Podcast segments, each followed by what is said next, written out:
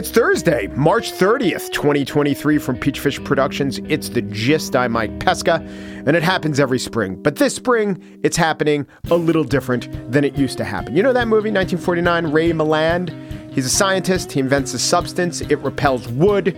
He becomes a star pitcher. He finds glory and love. He cheats his way into the hearts of all of us. Well, this year, even though it does happen every spring, the difference is baseball took a deep look at itself and it had the time to do so, what with all the pitching changes and pitch outs. Baseball realized that the sport had become an ever ending series of guys adjusting their batting gloves in between the occasional flight of a baseball or running along the base paths. So a pitch clock was instituted and the bases got bigger and fluffier. That's nice. And something called the shift was banned, although maybe we'll see guys running into their shift positions. That could be interesting and a little like uh, an infantry maneuver. So the question is will all of this help the game? Sure, it will. I very much look forward to two hour, 20 minute games, two hour, 30 minute games, as opposed to the three and a half hour variety we were served up until now. It's funny. Entertainment, you would think more for your entertainment dollar would be more appreciated. Oh no, it is not. Not by me, not by all of us, not by the fans who are staying away in droves. Though, you know, baseball made $11 billion last year. And even though it's not the national pastime, it still owns that brand and it has certain advantages. One is that it goes back 140 years as that brand. Another is that people love their teams. And when their team does well and has a playoff run, people are really excited. But unlike other sports, I think this has changed forever. Baseball has receded from the national consciousness. It's a little hard to put your finger on, but I think of it like this football, the NFL, is culturally dominant. So if I find out that someone else is a fan of the NFL or a fan of football, I can reasonably engage in a conversation about almost every quarterback in the league, most offenses, a lot of coaches. There are a lot of specific references. Recent plays are named. I mean, football has a lot going for it in terms of this. There are many fewer games. It actually has more action and less standing around than baseball. But I think the point is that if you told me, oh, I like the Green Bay Packers, boom, I'm engaged with you in a conversation on a pretty deep level. Maybe not backup linebackers, but everyone but. When it comes to baseball, I have talked to people who self identify as a fan of a team. Oh, yeah, I like the Arizona Diamondbacks. And maybe they go to three, four games a year, and they certainly have a jersey. But I will mention their best player at the time, oh, Zach Allen, and they will think I said Zach Allen. I actually said Zach Gallen. The guy has a somewhat unusual name. A lot of baseball figures do. Think of Vin Scully. Last letter of the first name blends into the first letter of the last name. It's just not culturally dominant. The greatest baseball, or most interesting, and possibly one of the greatest baseball players of the last quarter century is playing right now in Los Angeles. Do you know him? Shohei Ohtani. The feats that this pitcher and slugger can perform. I know he's Japanese. Still, there's a big Korean boy band who gets a lot of attention. Shohei Ohtani in the United States really does not. I don't bemoan it, I just note it. And what's happened to baseball, in my estimation, is that it has gone from something with mass, mass appeal. In other words, it was seen to have mass appeal and then it had massive holds on our thinking and our consciousness, has now receded to the area of mass niche appeal, which is to say, it is actually, like I said, $11 billion, and it's still quite a popular thing. It's just seen as more of a niche enterprise where I will tread cautiously and see how much you know about statistics before I'll engage in a conversation. You can't just assume that everyone knows what you're talking about. Niche mass, there are niche mass enterprises and phenomenon in the United States. Let us take the author Colleen Hoover. Ever heard of her? Well, maybe you have because she's massively massive. Publishers Weekly ranked the best selling authors last year. Colleen Hoover dominates number one book in America last year. It ends with us, Colleen Hoover. Number two, Verity, Colleen Hoover. Number three, it starts with us, Colleen Hoover. Colleen Hoover is also at the fifth, eighth, and ninth spot in the top 10. She is massive, but it's a little bit niche. The, you could say, elites, the cultural conversation. It's not about Colleen Hoover. Other side of that coin, Jennifer Coolidge. Jennifer Coolidge was in a show where she blew up. She was everywhere. Everyone knew about Jennifer Coolidge because she was in White Lotus. But that's actually a niche show. 2.8 million people watched the season finale, highest rated show of that season with uh, people catching up and streaming later, that number did grow. But you know, fewer people saw Jennifer Coolidge in White Lotus than would see her on the CBS show Two Broke Girls. You better hurry up and get dressed. Sophie, I'm already dressed. You are? And I like what I'm wearing. You do? well, just put on a little makeup. I'm fully made up. You are? She was on, I think, almost every episode for six years. Two Broke Girls averaged in its first year 11.29 million viewers. The biggest episodes got many, many more million than that. Many more people were seeing and looking at and could be aware of Jennifer Coolidge when she was on this massive show that was in everybody's living room who had a TV and who had broadcast television. It just seemed, or it didn't dominate, it seemed more like a niche phenomenon uh, than when Jennifer Coolidge was on White Lotus, which was actually a bit of a niche phenomenon that seemed more mass and had a greater hold on us. I think baseball is moving from a mass mass phenomenon to a mass niche phenomenon. Still big, still quick, but not the kind of thing where you could just launch into a conversation and know that Zach Allen begins his last name with a G.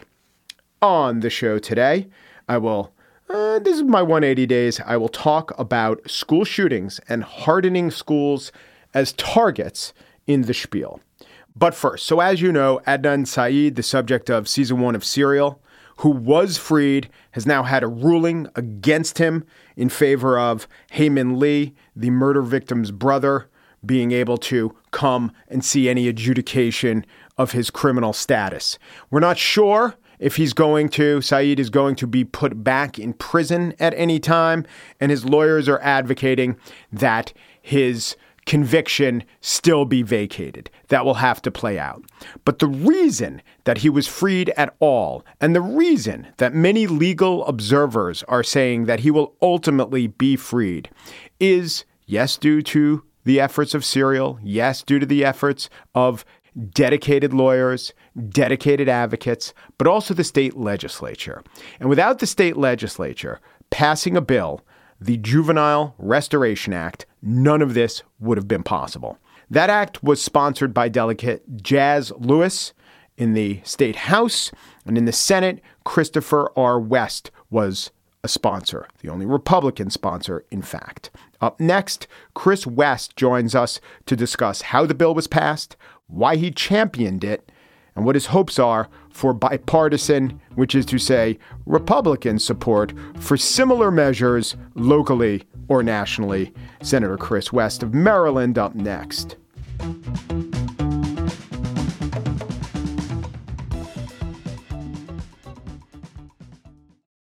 I'm here to tell you about one of the most attractive automobiles you're ever going to lay your eyes on. And it's not just how good it looks, it's everything that can do. For those who embrace the impossible, the Defender 110 is up for the adventure. This iconic vehicle has been redefined with thoroughly modern design. The exterior, which won me over, is reimagined with compelling proportions and precise detailing. The interior is built with integrity, using the most robust of materials. The Defender capability is legendary whether you're facing off road challenges or harsh weather conditions. The Defender 110 lets you go further and do more. Cargo capacity means you got room for your gear. To drive the Defender is to do what you do via your intellect, via your passions in life. It is to explore with greater confidence. Ready for a wide range of adventures? The Defender family features the two door Defender 90, the Defender 110, the Defender 130 that seats up to eight. Learn more at landroverusa.com forward slash Defender. In 2022, the state of Maryland passed a juvenile justice reform bill. It did many things, and one of the things it did was open for examination the sentences of many juveniles in state prison who were to be there for long, long terms. It also reset the rules about how old a child would have to be to be subject to the jurisdiction of juvenile court. Kids younger than 13, for instance, were mentioned.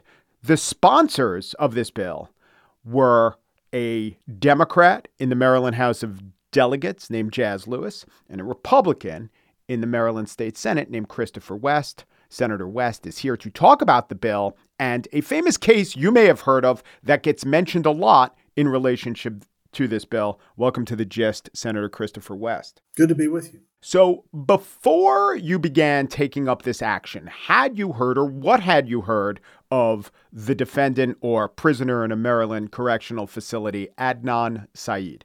I'm not sure I'd heard anything, to be honest with you. Uh, it's something that typically I don't read the crime reports. Uh, and I don't read the reports about uh, people who are being tried in, in Maryland courts. Uh, at least I don't read them carefully enough to remember the name years later. Uh, so I, I, you know, it came as news to me when the name hit the press about a month ago. So, in other words, you passed this reform. The reform did, in fact, allow his case to be opened, but you didn't even connect your landmark bill to this case until after the bill was already law? Yes. Oh, yeah. Yeah. Well, the bill became law a year and a half ago, two years ago. And we passed it not this past session, but the session before that, and became law that October. So you can figure out the timing. Um, so, yes, the bill was passed long before I'd heard the name Syed. Why were you interested in passing this bill? I just thought it was the right thing to do. I, I believe every everybody has has a soul or a conscience. Call it what you want. Your heart. Uh, God speaks to all of us uh, internally and tells us what the right thing. And God, I believe God wants every one of us to to, to be better, to follow His rules. So if you, as a teenager, fall astray, and heavens knows there are an awful lot of teenagers that fall astray, um, you have the capacity for redemption. So what the bill says literally is if you're if you're if you commit a crime when you're under 18 years old, so you're talking about 17 year olds, 16 year olds, 15 year olds, and you're sentenced to jail for a very long time. Obviously, the crime was a serious one. Um, after 20 years in jail, fully 20 years behind bars, you have the right to go back to the same court that, that sentenced you and file a petition and ask to have your sentence reviewed and you'll go to them and you'll say, you know, I've, I've changed. I'm not the same person at 37 than I was at 17. I've matured. My mind has matured. I've matured. I'm a different person. Look at my my record in jail. I have you know perfect record. No infractions in jail at all. I've taken course I've gotten my GED. I've taken college level courses. I've taken vocational courses. I may have a letter from the warden saying I've been a model prisoner, and then the judge has to make a decision.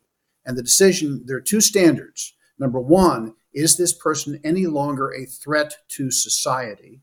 And number two, would the interest of justice be served by reducing, maybe eliminating the rest of this person's sentence? Can you tell us about the process of passing a pretty major act like this through both houses of the legislature and through a uh, assembly where, uh, especially people in your caucus, the Republican caucus, weren't necessarily on board? Well, it's not that they weren't necessarily on board; they were very much opposed to it. So I'm, I'm the only Republican in either house that supported this, I believe. Um, I just thought it was the right thing to do. So I, Jazz introduced it in the House. I introduced it in the Senate.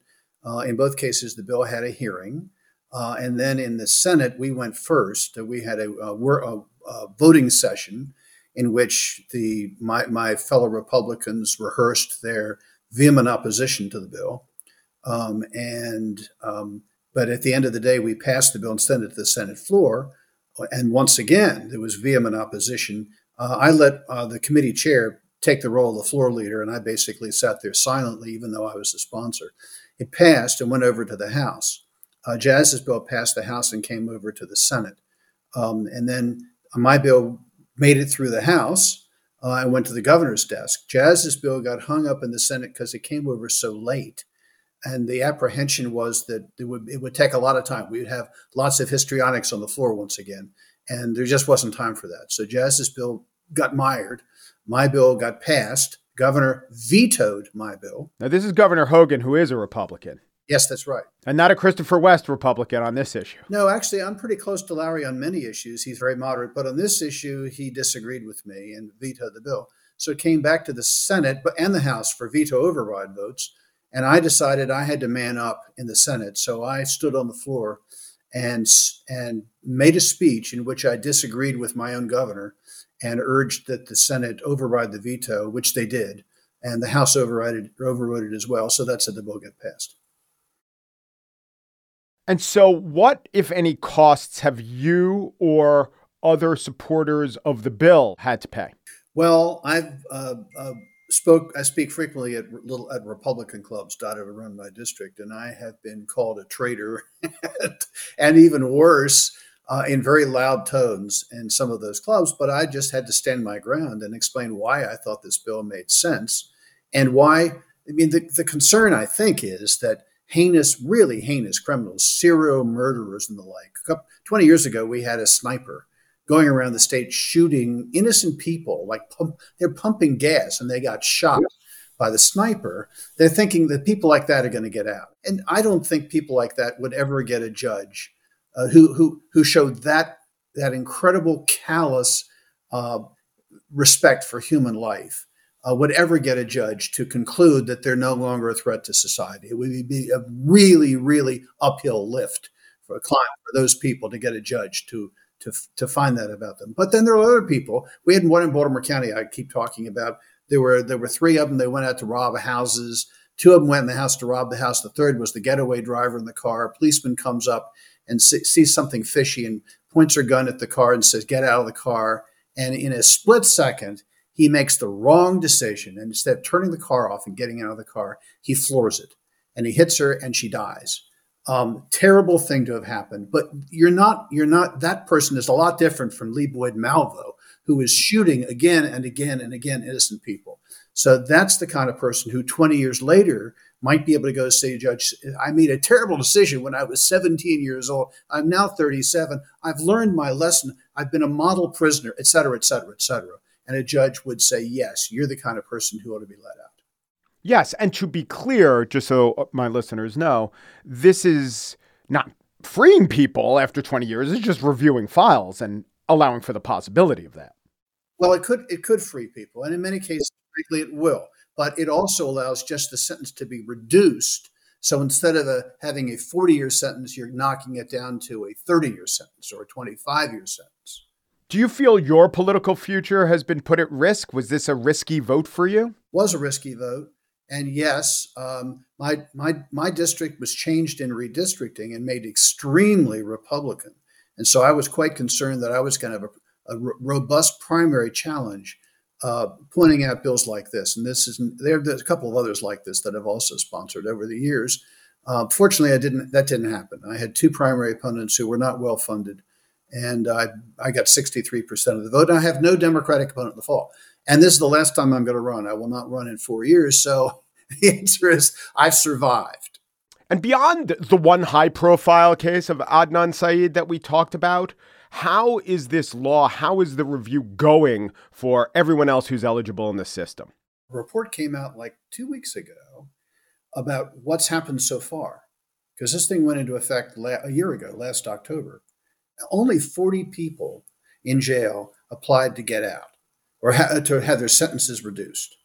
I, I, I, was stunned. I expected hundreds, you know, because everybody who'd been put in jail as a juvenile had the right, as of last October 1st, to apply. So only 40 people applied. Of the 40, I think it was like 32. Um, the, the, the, the result was positive. In eight cases, the result was negative. The court said no. In 32, it was positive. And None of those 32 has has committed a crime or has been hauled into court or arrested or charged with anything in the intervening year. No recidivism at all. Now we're only one year into it, but still, isn't it great that one one year's passed and there's no recidivism? Are you optimistic or pessimistic about similar efforts? Maybe not you as the Republican co-sponsor, but similar efforts for either bipartisanship or criminal justice reform or just embracing data rather than feelings in uh, in terms of our elected officials going forward? Yeah, I will tell you, I think the U.S. Congress has done this country a terrible disservice uh, with the rancorous partisanship that we see down there. We don't, I, we don't get that here in, in Maryland. In Maryland, it's it's not at all unusual for me to be back in the back room with my sleeves rolled up, sitting shoulder to shoulder with Democrats, working through the intricacies of some bill, trying to fix the problems and turn out a piece of legislation we can all be proud of. And so frequently, the bills from our committee go to the floor of the state senate with a unanimous vote in the in the committee. So um, if the voters just could could see what was going on at the state level, I think they would be more comfortable that this country is not at the end of its life because of partisanship, but in fact, things are working out pretty well. Christopher West is a Maryland state senator and the Republican sponsor of the bill in the state Senate that allowed for review of the lengthy sentences of juveniles in the Maryland state system.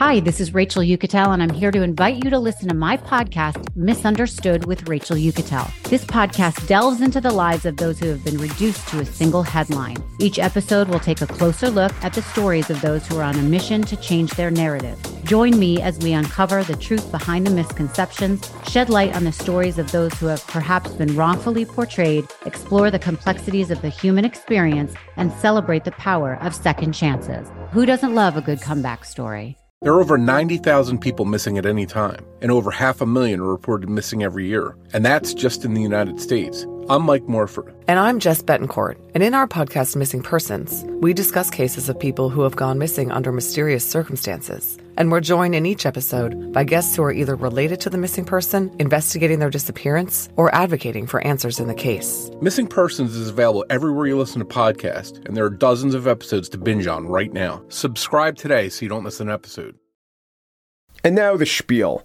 After a mass shooting, especially a school shooting, politicians who invoke the dodge of too soon are rightly called out. But if I'm going to be intellectually consistent, I thought I had to do this spiel today, knowing that funerals have yet to be conducted for the three nine year olds, two 60 year olds, one 61 year old who were slaughtered in Nashville on Monday. So after the shooting, CNN, among other outlets, heard from Brink Fidler, who's a former Metro Nashville Police Department officer, and despite Brink Fidler's Dickensian name, he is all square jaw, dark shades, black polo shirt, displaying the logo of his company, which is Defend Systems. He did the training at the Covenant School where the shooting took place. Several were able to evacuate safely. The ones that couldn't do that safely did exactly what they were taught and trained to do, and that was lock down and fortify their position. They did that. Uh, the shooter fired multiple rounds into several classrooms um, and was not able to uh, hit any of the victims um, in those classrooms because the teachers knew exactly what to do, how to fortify their doors, and where to place their children in those rooms. And so it worked, the training did. It did what it was supposed to do, right? It hardened targets, it limited the carnage. I can't say that it didn't. The extremely quick police response, nearly immediately released to the public, does stand in dire contrast to the dithering and after action evasion we saw out of Uvalde, Texas. And before we even get to hardening targets, just a word on how legitimate, very legitimate, the question is is this really the best we could do? Limiting the death toll, responding to the fact that killers can readily access AR 15s with the response that the police can use AR 15s to kill the killers. That debate is not unimportant, it's just not moving. I'm thinking more of the hardening the targets tactic, the response endorsed not just by the right, but seemingly everyone who wants what we all want to stanch the blood flow. So I choose to engage in this conversation today. Now, when I speak, as I just did, of the blood flow and carnage, it doesn't seem like hyperbole. It seems like accuracy, vivid accuracy. But when you hear that there are 74 shootings this school year, and that, according to the Washington Post's tracker, there were more school shootings this year than in any year in 1999, you think of phrases and images like blood flow and death and children There is no question in your mind that mass shootings in schools are serious problems. And of course, they are serious problems. Everyone is. They're just not terribly pervasive problems. The Washington Post database includes every gun incident on campus and every parking lot on a school grounds, from the woods near a sports field onto the field, or the tragically common suicide by gun in a school bathroom. This, this active shooter in Nashville was the first active shooter mass murderer this year. Uvalde's was the only active shooter mass murderer last year. But isn't one enough? One incident? Yes, of course it is. But against the backdrop of 20,000 firearms deaths in America, excluding suicide, it is a tiny fraction of the actual epidemic. James Alan Fox, a criminologist at Northeastern, tracks these events, advises the Associated Press. He puts the annual odds that an American child will die in a mass shooting at a school at nearly 1 in 10 million. One particularly brutal incident like Uvalde can bring those odds down to 1 in 5 million, but over time it remains that remote a possibility. The Journal of the American Medical Association published a study that concluded that the odds of any one child dying in a school shooting on any given day are 1 in 614 million. More students die at home, in cars, on bikes, in bathtubs, in natural disasters. I could list a dozen more means. But wait, you're saying. You've no doubt heard the widely reported statistic that guns, not cars, are the leading causes of death per student. We are failing our children, tweeted Barack Obama. Guns are now the leading cause of death for children in the U.S. Well, that's true, but it very much depends on how you define children. The World Health Organization includes up till the age of 19, and there were 4,357 Americans aged between 1 and 19 who died from guns the last year for which statistics were available. But if you look at those under 17 school age children, the figure was 2,270, which is slightly less than auto deaths. The precision over age cutoffs in expressing the stat it's only important because we're talking about the phenomenon of hardening targets, hardening schools, locking down schools, pouring massive resources into surviving school shootings so that the children in the schools will survive, not the 19 year olds who are tragically killed in gun incidents but aren't in the schools. The Washington Post, as I said, tracks school shootings. They include anything in their database that could plausibly fit in the category. They count the killings at the Covenant School as the only murders in school so far this year. Last year, other than the 21 in Uvalde, there were 12 deaths in the schools. These were all targeted killings, not mass shootings for which drills would work. One was a drive by among either gangs or just armed teens in Des Moines out to kill rivals. There was a 12 year old who shot another 12 year old. There was a 15 year old killed in his car in school grounds in Pittsburgh. Authorities have yet to make charges. So, what I'm saying is, we all need to think with maximum compassion about the 2,270 dead children and adolescents and mourn them all. If you want to think with precision and strategy, know that the drills we're talking about aren't going to affect 99 and wouldn't have affected 99% of them. And the drills are ubiquitous. 95% of schools drill. And I can't say they don't do anything. The training does work. The students do seem to respond in the ways the training is designed to make them respond. But at what cost? All right, let's talk about costs. Here's one actual cost. The Trace says $2.7 billion is spent annually on everything from lessons to staffing to building redesign. Here's another cost. Armed school resource officers are now in 70% of high schools and middle schools, almost 50% of elementary schools, and that has given rise to incidents of abuse when they're sicked on students who aren't armed or dangerous but just misbehaving. Yet another question is and cost is psychological. We just had a big societal round of questions as to why our youths are historically depressed. Social media got most of the blame, but these ubiquitous drills must take a toll. Empirical data is starting to emerge. The journal Nature published a study by researchers at Georgia Tech and found that rates of anxiety went up 42.1% after lockdown drills. Rates of depression increased by 38.7%. And there is another cost as floated by Senator Mike Rounds of South Dakota, quoted on CNN. We've got uh, about $500 million that we think over a five year period of time that's already been allocated for putting in solar panels at schools. Could we reallocate that back over a five year period of time, provide grants back to the states, and allow them to go back in and help individual school districts to actually protect those, those schools, make them uh, more difficult to get into? But solar panels are necessary. We need solar panels. It doesn't have to be either or with school safety or solar panels, but under that proposal, it would be. In fact, that's too optimistic.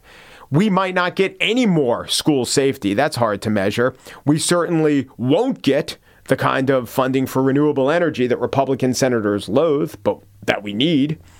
If I were in charge of a school board, I would not stand up and say, we are not doing school shooter training.